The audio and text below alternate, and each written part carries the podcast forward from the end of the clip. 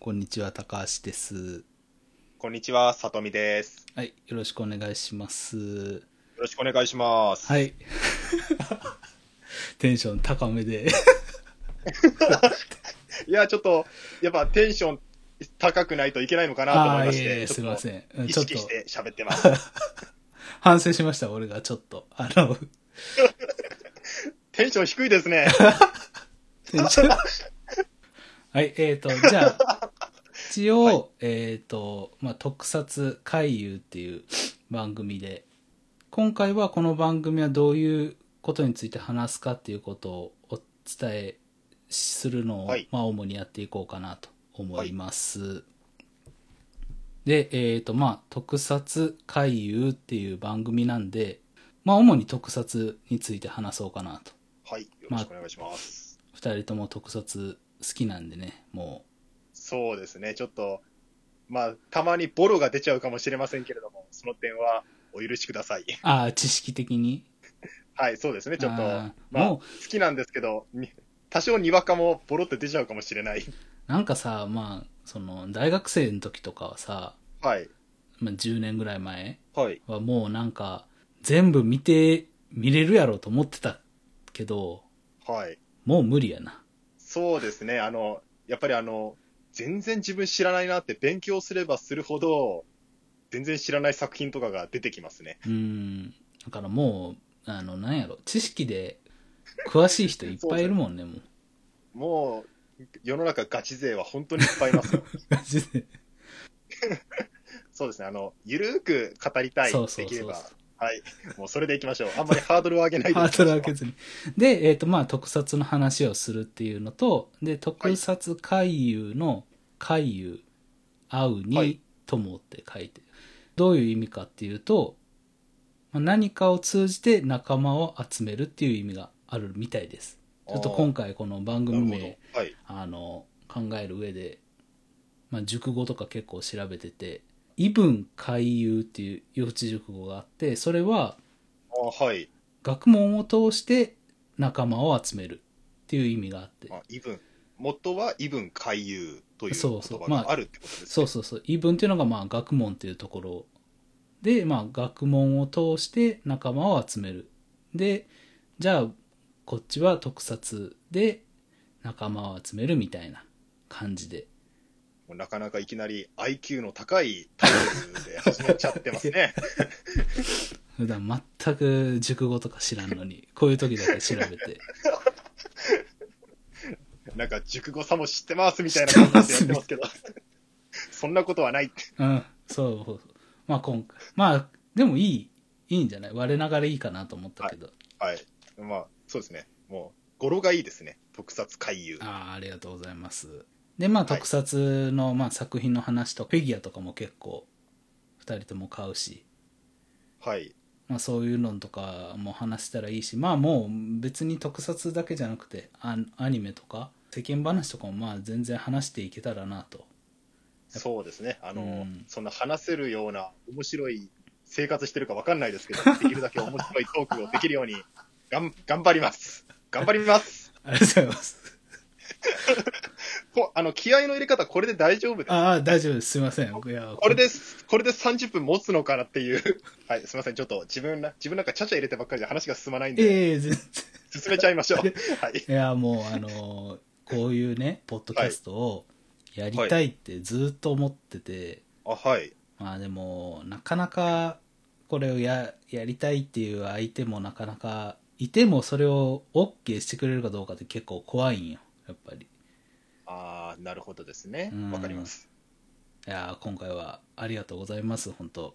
あ、い了え解いえ、あの、こちらこそ誘っていただいてありがとうございます。よろしくお願いします今後もはい、よろしくお願いします。はいでえっ、とあとまあ僕たち2人がどういう関係かっていうのもちょっとさらっと話しとこうかなと思うんですけどそうですね。はい。一応僕高橋と里美くんはまあ大学生時代からのまあ友達ですはい、もう10年くらいになるんですかね。 10年ぐらいじゃない多分仮面ライダーでいうとダブルぐらいのディ時ケかードらくらい。あ、ダダブブルルくらいか。あ、ですね。はい。あー2010年に大学に僕が入ったんで、2010年ってなんかディケードのイメージあるんですけど、ダブルですよね。で、ダブルで今、リバイスだから10え13年になるんですか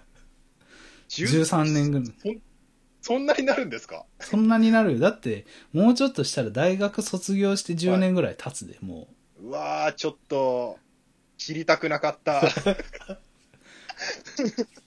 う。一応まあ、あはいの、年的には1個、はい僕僕の方が1個上です僕ねが。後輩ですね。一個下ですね。まあまあまあまあ。全然ね、先輩って思ってないけどね、本本人は。 いやいやいや、いやいや、先輩と思ってますよ。ありがとうございます。年齢は俺の方が1個上で、まあ平成、は平成3年僕が、あ、でも一緒か。これは平成3年は一一緒か。あ、一緒ですね。あの、平成3年なんで、つまり、ゴジラ対キングギドラの年です。ああーの、僕あの、自分はキングギドラの年だって思ってますから。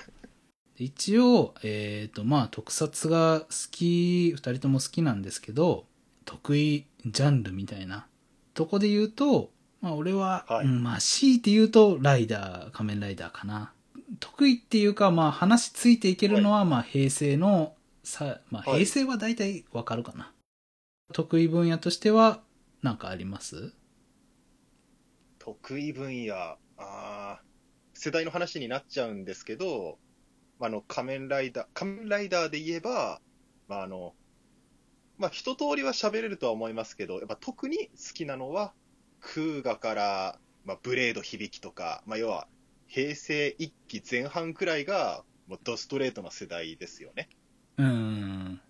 はい。で、まあ、ウルトラマンで言うと、まあ、いわゆる平成ウルトラ三部作と呼ばれる、まあ、ティガー、ダイナー、ガイアあたり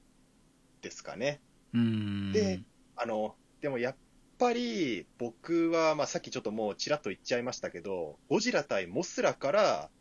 ゴジラというか特撮全般に興味を持ち始めたんですよ。うん。なんでまあ、ゴジラシリーズって言いたいところなんですけど、まあちょっとこれもですね、最近、あの、シンギュラポイントとか実はまだ見れてないんですうよ、僕は。ん。アニメの、あのアニメの。あ、そうです。あ、そうです、そうです。まあ、なんで、ちょっと、正直、シンギュラポイント見てないざまなんで、 ざまってのもあれですけど、ゴジラ好きですってちょっと、すいません、胸を張って言えないんですけど、でもやっぱりまあ、うん、ゴジラかなと思いますね。あの、ゴジラファンは怖いよね。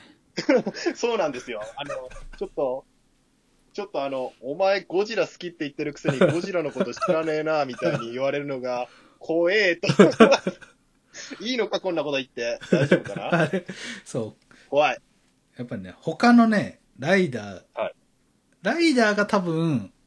あの、知らない人が多くても、まだ、はい。あの、許してくれる環境がす、あるような気がするけ ど、ゴジラはやっぱりね、はもちろん、まあ、映画は全部見てますよね、みたいな感じの。はい、み、はい。そそれはもう、はい。それはもちろんいい でね、なんか、ちょっと怖いよね。す。そうですね。まあま あ、でもまあ、ゴジラ、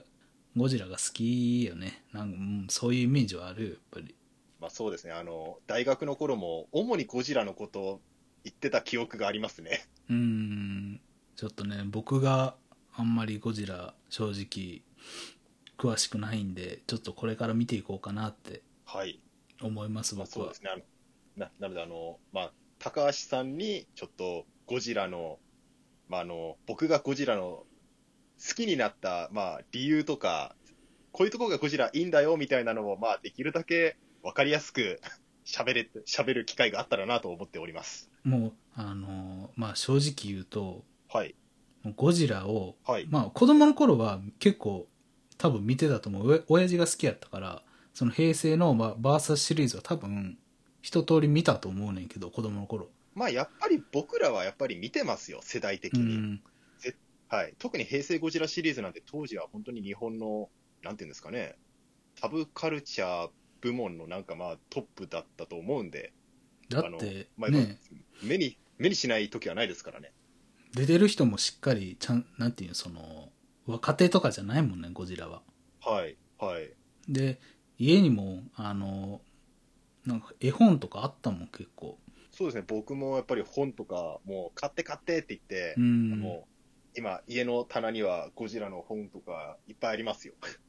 そうなんかあの超全集とかそういうんじゃないけどなんかあのストーリはーをい簡単にはいまとめたやつとか、結構あったけど、やっぱりでもねもうもう覚えてなくてはい。だから本当に大人になって見たのははい。一番最初のゴジラとシン・ゴジラだけああ。いや、でも、もう、その二つはもう名作ですからね。も うもう、いや、初代ゴジラを最初に見てくれてるのはやっぱ嬉しいです。うーんあの、単純にですね、あの、ストーリー的な意味で言っても、初代ゴジラの続きとか、うんあの、初代ゴジラをなんかその、あの、軸にしてる話みたいなのが、まあ多いんですよ。まあ、なので、あの初代ゴジラを見てくれてたら、まあ、その後別の作品を見ても、必ずしも全部続編とは限らないんですけど、うんあうのんそこからまあ続いてるやつが多いんで、話は振りやすくなりますね。今ちょっと言おうと思う前から言おうと思ってたんやけどはいちょ、っとゴジラをはい、まあ、前からあの、まあ、里見には、まあ、ビオランテのやつとかから見てもらうのもいいんじゃないですかっていうのも言われててんけどはい。やっぱり俺ね一番最初から順に見たいなっていうのがあるよねああ、はい。なんかその昔の東宝の今になるとちょっとまったりした感じはい。あれが結構好きなんよねあの最近、はい最近って言ってももう1年ぐらい前になるけどゴジラじゃないけど液体液あ体美女と液体人間です、ね。あそうそうそう「美女と液体人間」見てはい。あめっちゃおもろいなと思ってねであの雰囲気が結構好きやねんなまあそんなあの素晴らしい。素晴らしいです、もう。 なんか派手な感じじゃないねんけど、はい。まあなんか丁寧に話が進んでいっていやあれ面白いなと思ってまあなんかああいう雰囲気がちょっと好きやねんななんか今のあの派手派手しい感じじゃなくてそうですね、あの、当、その、美女と液体人間とかの時期はですね、あの、東宝特撮黄金期って言われてた時代で、本当にもうえ東宝の特撮映画が、なんですかね、映画界、映画界っていうか、まあ、日本のまあ娯楽の最前線を行ってるような、ーうんそういう時代なんですよ。あの時代の東宝映画は元気がありますね。 で言い方したらちょっと今元気ないみたいな、ちょっとやめときました。これはカットしてください。あれ美女と液体人間の時ってゴジラってやってる時やった、 えっとですね、美女と液体人間の時は、ゴジラの、え初代ゴジラの次って、ゴジラの逆襲っていう映画なんですよ。うんあのアンアンギラスっていう怪獣が出てくるやつアンギラスですのはいね。はいで、それが1955年の映画で、で、ちょっと飛ぶんですよね、次のゴジラが。うん1962年に、キングコング対ゴジラっていう映画が作られて、えーなので、えっと、7年ですかね、開きがあるんですよね。あ、そんなんあんねんや、あれ。開きが。あはいまあなんか白黒とカラーになってるからっていうのは分かってたけど、まあ普通に1年ぐらいなんかなと思ってたけど、そうね、そんな空いてんねんや。はい、なので、その7年の間に、そのゴジラ以外の東宝映画ってのが、まあ、いっぱい作られてるんですよね。うーん。モスラとかもその時期です。えー、61年ですかね、モスラは確か。あ、え、モスラと、あ、モスラのあの単体のやつと、あ、そうです。はい、単体です。ゴジラ対キングコングやったらモスラの方が古いんや。モスラの方が先ですね。ああ、そうなんや。で、先ほど言われた、あの、美女と液体人間とか、変身人間シリーズとか言われてるんですけど、はいはいはい、はいまあ、他に。も、他にもガス人間第1号とうか、ーん。まあ、そういそういった作品があるんですけれども、それが、あの、その、7年間の間にあったやつですね。ああ。まあ、あとは、えー空の大怪獣、バラ、あー、すみません、ラドンとか、いうん間違えちゃった。空の大怪獣ラドンとか、えー大怪獣バランとか、それらがあのその間に作られてますね。あれはあの、サンダ対ガイラはどの辺なんサンダ対ガイラは、えっとですね、えー先ほど言われたあの、キングコングと、その次にモスラ対ゴジラってのがあって、えーその後、三大怪獣地球最大の決戦っていう映画があります。キングギドラが出てくるやつですね。えーその次の年くらいですかね、確かサンダ対ガイラは。ああ、じゃあ、それ、あれは後なんや。はい。まあ、ちょっとね、あの、順番に見ていこうかなって。ああ、はい。いや、もう、いや、ゴジラ見たけど、まあ、あれもまあ結構5年ぐらい前に見たから、ちょっと覚えてないから、もう一回一からゴジラの旅ぜひは見てみてください。はい。何作品ぐらいあるんかえっとですね、ゴジラだけで、えーえーっと、今すみません、ちょっとバッと言ってるだけなんですけど、25作くらいかなちょっとすみません、一つ一つ数えるとちょっと正確な数じゃない。なあでも、もっとあるかと思った。。あ、そうですね、あの、意外とその、毎年やってるわけではないんで、結構休止期間が長いんで、意外とその、意外となんか年、その、歴史的に言えばなんか本数少なく感じはするんです。ちょっと今の25作って僕が適当に言っちゃった数字もなんかもし間違ってたら怖いなって思ってる いやいやいなんや、か、あの、数字聞くのはやめてくれって思います。あの数字は嘘をつけないからっていう。これはな、これは何年やったっけとか、やめとけ、やめろ。そうですね。怖い怖い。まあ、はいてな感じで、まあ、えっ、と、高橋はまあ、ライダーが、あのね、でもまあ、全体的にちょっと、あの、はやっぱ俺の方が、あれやね、浅いよ ね。いやいや、そんなことないですよ。 ってっていう言い方したら、かえってプレッシャーですかいやいやいや、 あの、まあ、てな感じで、まあ、大てな感じで。はい。まあ、分野はなんとなく。まあ、俺はライダー、まあ、ライダーもまあ、ちょっと最近終えてなかったり、見れてなかったりするけど、まあ、ライダーは大体わかるかな。で、えー、さとみくんは、まあ、怪獣、ライダあそうー。ですね。あの、どちらかというと、怪獣とか怪人の方が好きですかね。うあんの、まあ、ヒーローよりかはそ、そっちをメインに楽しんでるタイプではあります。てな感じで。えっ、と、今日は、今日は、まあ、その番組の紹介と、あともう一個、一応テーマを、あの、考えてます。はい、大丈夫です。一応次はですね、一番好きな特撮について語ろうと。これならね、一番好きなやつだったら、まあ、なんとか何も資料とかなくても喋れるだろはういというところで、これについてちょっと喋ろうかなと思います。はい一応ね、はいまあ、悩んで、はい。 3つぐらいあるんよ好きな自分の中で、はいでもやっぱり一番好きなのは、もうあの里見ならまあもう大体分かってるかもしれんけど、まあ、はいま。あ仮面ライダーどうぞ響きはい。響き。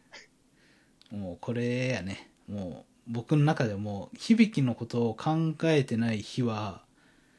この十何年ないねすごいで すね。絶対にい一きな日りそんな、絶対に一日に、はい。まあ、数秒は絶対頭の中に入ってくるねなるほど。すごいな。なんかねそそんんななこと言われちゃう。いやいやはいそんなね、あの、詳しい、例えば、この何話に出てきた怪人名とか、怪人とかをはい言えって言われたら言えないけど、はい。でもやっぱりね、頭の中には、はあの、常に、やっぱ響さんがいるね。ああ。あ、じゃあ、その、なんていうんですかね、その、響きの、その、なんていうんですか、あの、ストーリーを毎日数秒思い出すっていうより、例えばその響きさんの、なんていうんですかね、その、なんか、キャラクターとしての魅力というか、うん。なんかあの、なんか響さんいいこといっぱい言うじゃないです か。アスムに対して。あの、それがあ頭にくる、よぎるってことですかあの、まあ、そうやね。まあ一応ちょっと、まあ、もしこれみ、聞いてる人で響がどういうのかってわ知らない人に簡単に言うと、あ、はい。お願いします。前、あの、平成の 6, 6作品目6作品目ですね。はい。で、えっ、と、まあ、仮面ライダー響きで、まあ、響きっていうのがライダーメイン、一番メインやねんけど、この人がもう、はいえっ、と、細川茂樹さんっていう人が、当時34歳、はいちょ。っと、まあ、今までは20代前半の人がライ仮面ライダーメインやっててんけど、34歳っていう、まあ、細川茂樹っていう、まあ、結構、まあ、キャリアも積んでて、はい。若手じゃない人がライダーをやってると。ベテランの方が初めて主役をや、通年のライダーで主役をやった番組ですよね。そうそうでえっ、とまあそれにその響っていう人がいてでそれに憧れるあの足立あすむっていう少年があの、まあ、これが、はい。えー、と最初は中学3年生でそこから高校1年生にななるっていう1年間で、あまあ、最初の方中学生ですぐ高校1年生になってっていうところのはい年の子が響さんを見て成長していくっていう話が、まあ、ざっくりしたところはい。でまあ仮面ライダー響はひびあの普段どういうことをしてるかっていうとマカモウっていうまあ妖怪はい。これはなんかもうショッカーとかそういうんじゃなくてまあもう自然的に出てくる感じはい。なんかなっていうまあ妖怪を日々倒していってるっていう影で倒していってるっていう組織にいる人とまあその人その人を見ながら憧れる少年の話っていうのがまあざっくりしたところやねんけどはい。いやーもうそうやね、まあ、さっきも言ったけど、まあ、毎日どっかでは何かしら考えるよねそれはもうあのストーリーがどうこうっていう感じとかよりなんやろなあーなんか続編とかないかなとかも思ったりするね はい。なんか会社に行く時に電車のあの地下から地上へ上がる階段の時階段登りながらああー響き、はいできるああ、ひああ、ひあーひ びき、あーひびき、ジオに出てたらどんな感じやったんかなとか、まあそんなんとこも思うね。うんあれを見たのがね、ちょうどアスムとほぼ同じぐらいの年のこあう、ですよね。はい。あの、高校生ぐらい中学で。 3年。うん。まああ実はちょっとリアルタイムに見てたんじゃなくて、1年遅れて見てて、ああ、はい。あの、テレビではカブトやってるぐらいで、で、DVD で毎月、響きが出てたっていう時期に後追いでちょっと見ててんけど、実は。ああ、はい。でその時がだから本当に高校1年生ぐらいアスムと一緒そうですよね。はい。でやっぱ響さんかっこいいなみたいなその落ち着きのあるそうですね。やっぱり思春期真っ只中、まあ、アスムと同じ時に、やっぱあの、響さんっていう主人公にはやっぱり憧れますよね。ああいう男性には。いや憧れるもうやっぱりああいう大人になりたいって思うもんね、はいはい。何事にも動じそんなに動じないはい。でお人に対して何か怒ったりもしない、はいで。悩んでる人には優しく声をかけるっていうもうそのはい理想の大人、はい。これがやっぱりずーっとやっぱ頭の中にあってそれはもうあの高校生の時もすごい憧れたし今こはうい社会人になってもやっぱりああいう人になりたいなっていうのはすごくずっと心の中にあるねそうですよね。やっぱりあの、ああいう大人になりたいなって僕も思い思いました。はい。やっぱり今見てもやっぱ思うですごい、はまあ響きに憧れるっていうのもそうやしだんだんこう年をか、あの取っていくと轟の気持ちもすげえわかるよね轟っていうまあ響の後輩のライダーやねんけどはい。まああの気持ちにもだんだんすごくわかるようになるねそうですね。あの、轟ってあの、残機さんっていう師匠がいるじゃないですか。はい師匠っていうか、まあ、まあ、兄貴分みたいな師匠がいるんですけれども、あの、まあ、最初は残機さんとコンビ組んでるわけですよね。はいはい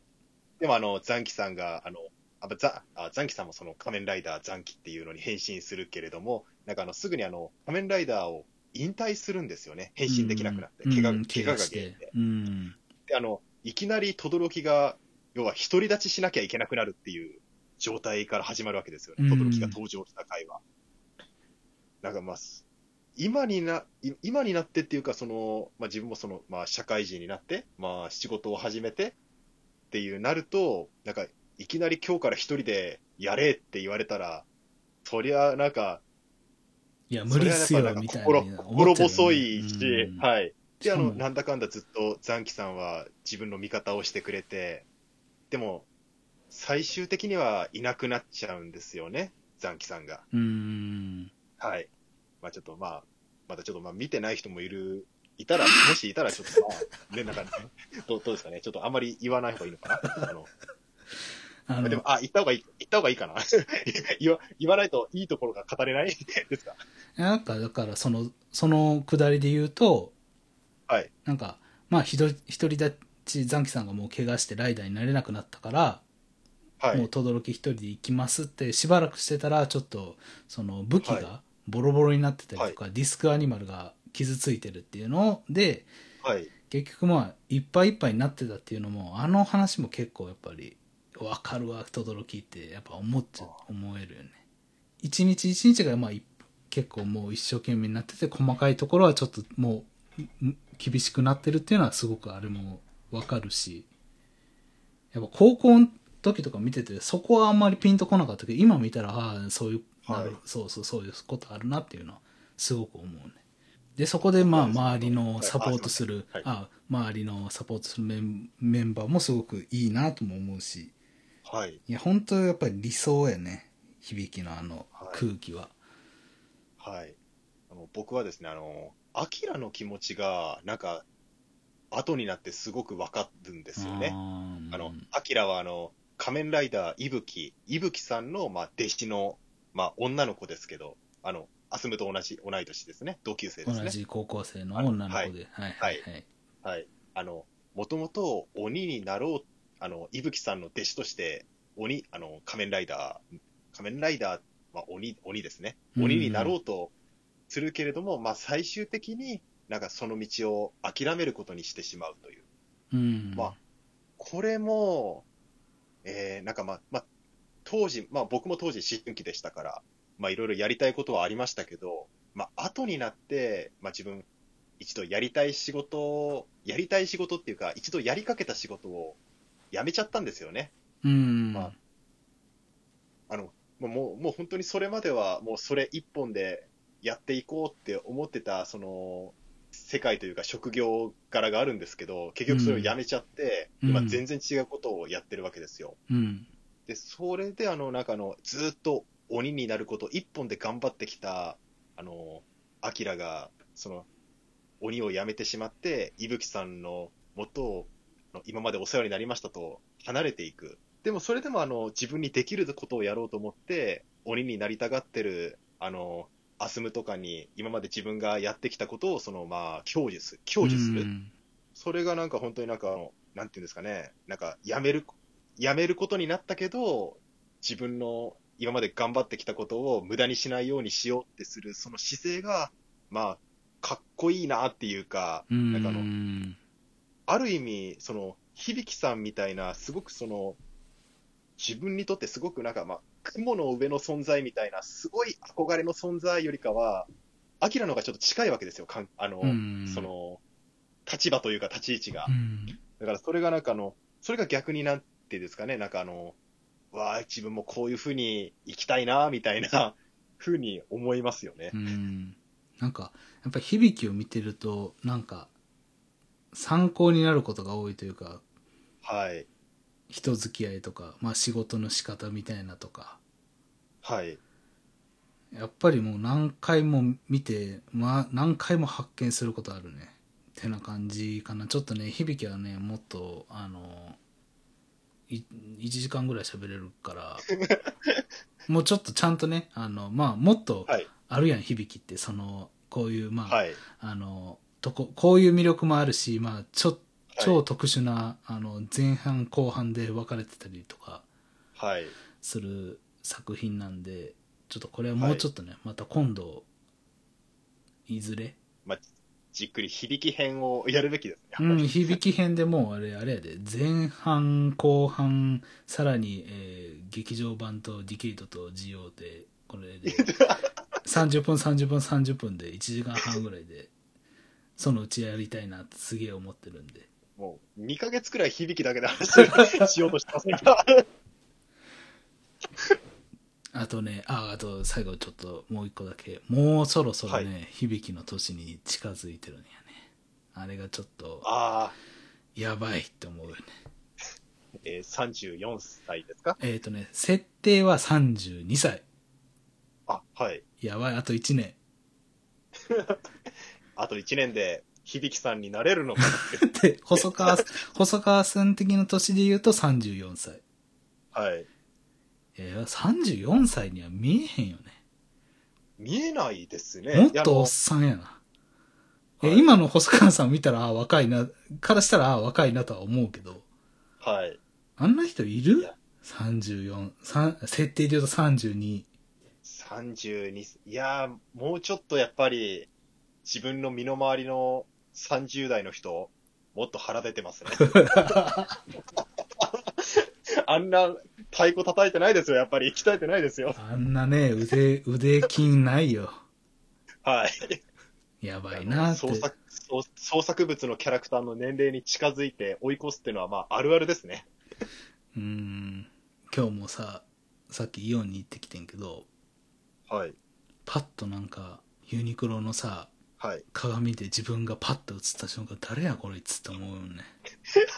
こんなんやこのにに筋肉はと思うわあの、やめましょう。もうこの話やめましょう。あの、あの、特撮回遊ですから。あ特あ撮回遊ですよ。あとこの3年であれに番なれるんかって組がいや、もう、そうですね。あの、僕もちょっと、鍛えないといけないですね。えもう30なったやなったよねさ30になってますよ。今年31です。 31になってないまだまだなってはいないですあ。のね31になったらねすげえテンション下が るよ30の時には思わなかったけど31になったらすげえテンション下がった俺うーん、かもしれないですね。なんか、あのねほんとねあれ俺この30から31何してたんやってすげえ思ったんやね31歳になった瞬間 なるほど。そうですね。うん なんかね、僕も30になった時は、あ、これから30歳の時代というか、始まるかな、みたいな、はい。思ったような気がすんねんけど、31になった瞬間、すげえショックだった。あーちょっと、はい、その言葉を聞いて、ちょっと、誕生日に後悔しないようになっています。まあちょっと響のその設定ではもうやばい、ちょっともう諦めてるから、まあ細川さんの34歳、響がやった34歳を目指して頑張ろうよ、ちょっと。はいえー、それじゃあ、僕の好きなやつ言った方がいいんですかね。お願いします。いやー、なんかちょっと高橋さんのなんかそのじ、なんか響き が、響きさんへの憧れとか、その毎日数秒考えてるみたいな話を聞くと、あの、別に大した、大したことじゃないよ、別に。なんか急に、うおえーってなっちゃったんですけ ど、いやいや、別にさ、そんな真剣に考えて ないよ。ああと何年で10、あと何年で20周年だっけなとか、そんなんとかやで。はい。えーまあ、じゃあ僕の好きな作品ですけれども、まあやっぱり僕もな、一番選べって言われると、やっぱり悩みましたね。まあ僕もやっぱり、まあ、三つくらいはやっぱ出てきましたよ。り。うん。でも、まあ、でも、まあやっぱりこれになるかなっていうのが、ゴジラ対ビオランテですね。ああ、はい。そうです。まあ多う分ん多分これでま、もう間違いないと思います。あなんか間違悩いみないまっすけど。かはい。もうこれ、これになると思います。ゴジラ対ビオランテは、まあ有名な作品なんで、まあご存知の方も、まあ多いと思うんですけど、今更ここで詳しくストーリー言わなくてもですね。あの、ゴジラの、あの、細胞から作られたビオランテっていう怪獣と、うんゴジラの細胞から作られた広角エネルギーバクテリアっていう、まあ武器を、まあ話の中心に回ってるんですよね。うん。あの、広角エネルギーバクテリアの抗っていうのは、あの、抗体の抗です。あの、抗うっていう感じですよね。核エネルギーに対する抗体となるバクテリアっていう、まあそういう意味合いになるんですけど、えーゴジラのその、ものすごいその生命力、再生能力というか、強靭な生命力に着目した、その、世界中の科学者やあの企業がですね、ゴジラの細胞に注目するわけなんですよ。で、そのゴジラのその不滅の生命を支えている細胞を使って、枯れない農作物とかを作ることができれば、あの世界の市場を独占できるんで、うん。あのゴジラの細胞を自分たちの利益にしようと国同士が争うんですよね。で、あの、ゴジラ対ビオランテの、ま、の、まあ、何が好きかなってちょっといろいろ考えてみたんですけど、うん。あの、まあ、えっと、あくまでも僕の中の定義なんですけど、ゴジラの良さってのが、この映画にはいろいろ詰まってるって思いますね。うん。これですね、あの、ゴジラ対ビオランテの台本に最初に書かれてる言葉があるんですけど、うん。セリフとかキャッチコピーっていうよりは、どちらかというと、あの、脚本を書いた大森和樹監督がですね、多分出演者というか、スタッフと、スタッフのその脚本を読む人たちに、あの、今回の映画はこういう映画ですよっていううん、多分まあメッセージというか、心意気を示した言葉だと思うんですけど、この映画は、えー科学の映画であり、戦争映画であり、人間ドラマの映画であり、そしてゴジラの映画であるっていうフレーズがあるんですよねう。んあ、まさにその通りだなというか、ゴジラのその本質って、やっぱりあの、戦争ってのが大きいんですよ。えっと、最初に、あの、最初の初代ゴジラですね。うん。うん。 1954年の。この作品ってのはほん、あの、戦後、終戦後10年くらいで作られてる映画なんですよ。うん。もちろんですけど、その、うんそうか。え10ー10その年ぐらいね。うん。はい、制作してる、えースタッフの人たちもで、それを見る観客たちも戦争体験者ですようん。なのであの戦争とか核の恐ろしさっていうのがその初代ゴジラに詰め込まれてるわけですようん。なのでゴジゴジラと戦争って結構切っても切り離せないものがあるんですねうんこのゴジラ対ビオランテは実際にそのなんていうんですかね武器を武器を飛ばし合う戦争っていうの形ではなくてバイオ工学遺伝子組み換えとかですねそういうバイオ工学とかそれを独占してあの国の自分たちの国の利益を利益にしてしまおうっていう国同士の思惑、まあちょっとそういった形のあの新しい世代の戦争の仕方があの軸になったりしてるんですようんで、このバイオ工学とか遺伝子工学ってのは、あの、ゴジラ対ビオランテってもう、えー30年くらい前の映画なんですけど、うん今でも通用するテーマですよね。うん。それがですね、あの、今でも色褪せないテーマだなって思うんですよ。あとは、まあ、科学の映画であるっていう、まあ、フレーズもあるんですけど、まあまあ、さっき言ったバイオ工学もそうなんですけど、あの、当時はバイオ工学がまだその、始まったばかりの時代ですかね。そういったものの研究が本格的にされ始めた時代ですよね。で、他にもあの、ちょっとこ、この映画にはあの、スーパー X2 っていうメカが出てくるんですけど、うん。あの、それはあの、あの、コンピューター制御で無人で動ける、あの、まあ、巨大な戦闘機みたいなメカですね。まあ、このなんか無人で動かせるメカっていうのも、なんかこれ今でもなんか通用しそうな、そうだね。感じがするんですようん。むしろ今の方がちょっとしっくりくるよううな、ん。そういったあの、当時の最先端技術とかも、あの、映画の中に、まあ、要素として組み込まれてるわけですよね。で、あとはまあ、あの、怪獣映画とか特撮映画っていう言葉はありますけど、僕はあの、空想か科学映画っていう言葉がすごく好きなんですよ。うん。なんか空想科学読本とかベストセラーになった本とかもありましたよねう。ん。あの、柳田理香先生の。うんあの、そういう空想科学っていう言葉がなんか好きで、なんて言うんですかね、あの、ぶっちゃけ、まあ、嘘っぱちの科学も、科学的な知識も多いと思うんですよ。うん。まあ、まあ実際問題、バラに他の動物の細胞を移植したら、じゃあその動物になるのかって言ったら、そんなわけないじゃないですか。うん。 あの、まあ、まあ正直嘘の科学、科学もあるんですけど、なん、あの、本当に正しいかどうかは別として、なんかそれっぽいなみたいな。なんか子供の頃になんか見たら、なんかちょっと頭が良くなったような気分になるっていうかですね。なんかそういうなんか、ちょっと嘘、嘘も交えた科学要素が入ってる映画ってのが結構僕はそういう怪獣映画とかヒーローものが好きなんですよね。うん。あの、やっぱりあの、子供って、子供の頃はあの、自分のこと子供って思ってないわけですよ。うん。あの、なんか、いわゆる、子供向けの作品って言われてるものをなんか見なさいって言われるよりも、うん。ちょっとなんか、自分、なん、なんていうんですかね、なんか、大人の階段登るじゃないですけど、うんちょっと、ちょっと小難しい映画に、とかテレビに憧れるみたいな時期が多分あると思うんですよ、誰しも。うんゴジラ対ビオランテって、まさにその、子供の頃の、まあ当時小学1年生くらいですかね、初めて見た。うん。うん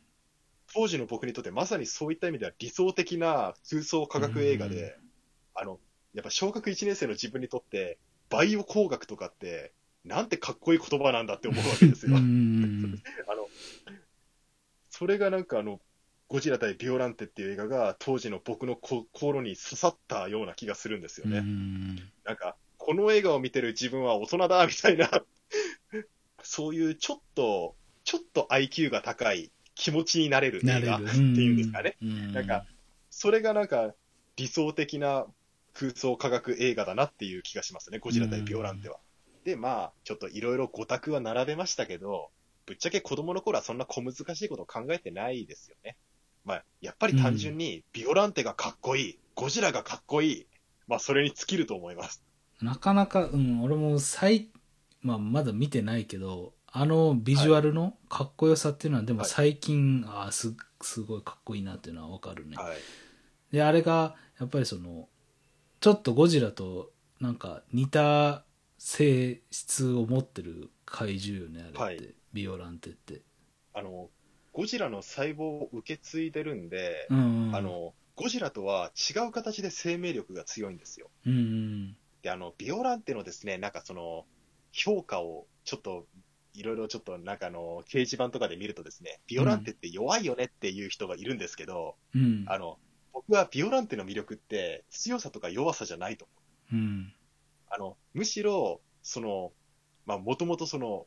バラですから、一輪の。うん。それがなんかあの、怪獣の姿になっゴジラよりでかい怪獣の姿になったけど、ゴジラの熱戦で簡単に燃えてしまうっていう、ちょっとその、儚さ、うん。あの、人間の科学で無理やりなんかちょっとそういう怪獣の姿にされてしまったのに、こんなズダボロになりながら戦う、儚さがビオランテの良さだと思ってるんですよね。うん。だからあの、ビオランテ弱いじゃんって思う人いるかもしれないんですけど、いやいや、ビオランテの良さって強さとか弱さじゃないんだよって思いますうね。ん。なるほど。はい。で、しかも、弱いって言ってもですね、ビオランテ体に穴開けられても生きてるわけですよ。うん。例えば、あの、仮にゴジラの体に穴が開いたら、まあ、まあ、仮に想像してゴジラに穴が開いたら、まあさすがにゴジラもやられると思うんですよね。うん。一方、ビオランテは簡単に体に穴開いちゃうんですけど、穴開いても死なないんですよ。うん。それがやっぱりゴジラの間違いなく生命力を別の形で、ゴジラとは違う形で受け継いでるっていう感じはありますね。すみません。見ときます。見ます、今度。 あの、でも、えーゴジラの逆襲から順番に見た ら、あの、だいぶ後の方に行っちゃいえますけえ、どもう先に、ビオランテは先に見ます。えじゃあぜひですね、ビオランテの前に、1984年のゴジラを見てください。あわの、かりま続した。きなんで。そっか、わかりました。はい。あの、初代ゴジラ、84年のゴジラ、ゴジラ対ビオランテの順番で見ていただけると、あの、すごく嬉しいです。あの、また増えた、今。 初代も、初初代ゴジラ代も見て初。代を最初に見て、わかえりーまし84年を見て、ビオランテ。た。ちょっと今気抜いてたわ。ああの、84年のやつ気、 84年のやつねって思ったら、はあいれ、もう一個も見んのみたいな。はい。で、ちょっとまあ、ビオランテに関しては、ちょっとまあ、そう、そうですね。ちょっとまだ、とりあえずこんなところですかね。まあ、ぜひちうんまょあっちとょっと見見てからまた。見てからまた話そうか。どうですかね。ちょっと言葉をちょっともうちょっと本当は整理して言いたかったんですいえけいど、え、全な然。かなか、なかなかちょっと思う通りに言えなかったですけど、どうですかね。 まあそんな感じで、はい。ちょっと長くなりましたけど。まあ、あとちょっと、うーんとか、えーとかなんか言いながら喋ったような気がするんで、本当になんかちょっと使いにくかったら、もう、切っちゃっていいんで。全全然そんなことないよ、全然。はい。僕の方こそ本当知識が乏しくていやいや、すいませんなかいや、な、なんとか二人で思っ思ったより喋れたんじゃないですかああそうやね はい。あの、響き合いはすごく伝わってきま した。はい。ちょっと今日はこんぜひおな願いしますこれぐらいでちょっと締めますか一回、ちょっとし、締めの挨拶、ま、見てない、してないですか、まだ。締めの挨拶なんかあったっけなんかあった、ね、ねいや、それはあるんじゃないですか、やっぱり。なん か、ぐだぐだ、ぐだぐだ、えなんかいるそんなに え、え、あの、なんか、まあ、そう言われると、まあ、ちょっとわかんないですね。なんか、あの、え、なんか、来週もまた見てくださいね。 サザエさんじゃねえんだからっていう。最近スカイライダー見ててはい。次回はこれだって言ってるのあれはいいなとあれは最高やねようみんな、危険なキックはやめて、元気よく行こうぜ。次回はこれ だいい似てるねじゃあ、あの、どうします次回はこれだって感じでやります。次回はこれだわ。次回何するか言わなあかんからなと思って。決めてない、決めてない。そういう、そういうことよね。あそういうこと、はいこいつはすごいぜ、みたいなことああ、ああ、そうですね。なんか、こいつはすごいぜとか、なんか、 いや、さあ、来週もみんなで見ようみたいな。なんか、岸田新さんみたいな、ウルトラマンエースの、よなんかよく、あの、次回予告の、さあ、来週もみんなで見よあれって岸田新さんがやってんのう。ウルトラマンエースは岸田新さんです。あ、そうなんや。はい。初めて知った、それ。はい。まあ、普通に終わろうか。え今回はちょっはといこんな感じで。はいあとはい次回よろしくお願いします。ーはい。よろしくお願いします。はい、ありがとうございました。はい。ありがとうございました。